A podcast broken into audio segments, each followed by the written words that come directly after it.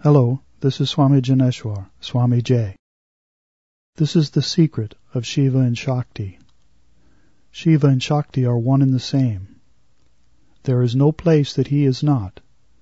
There is no place that she is not. They are one and the same. She is in everything. She is in every word. She is all there is. See her in all things, hear her in all sounds, know her in all thoughts, feel her in all feelings. She is all there is. She is the one in the three worlds. Shiva and Shakti are one and the same. That is the secret.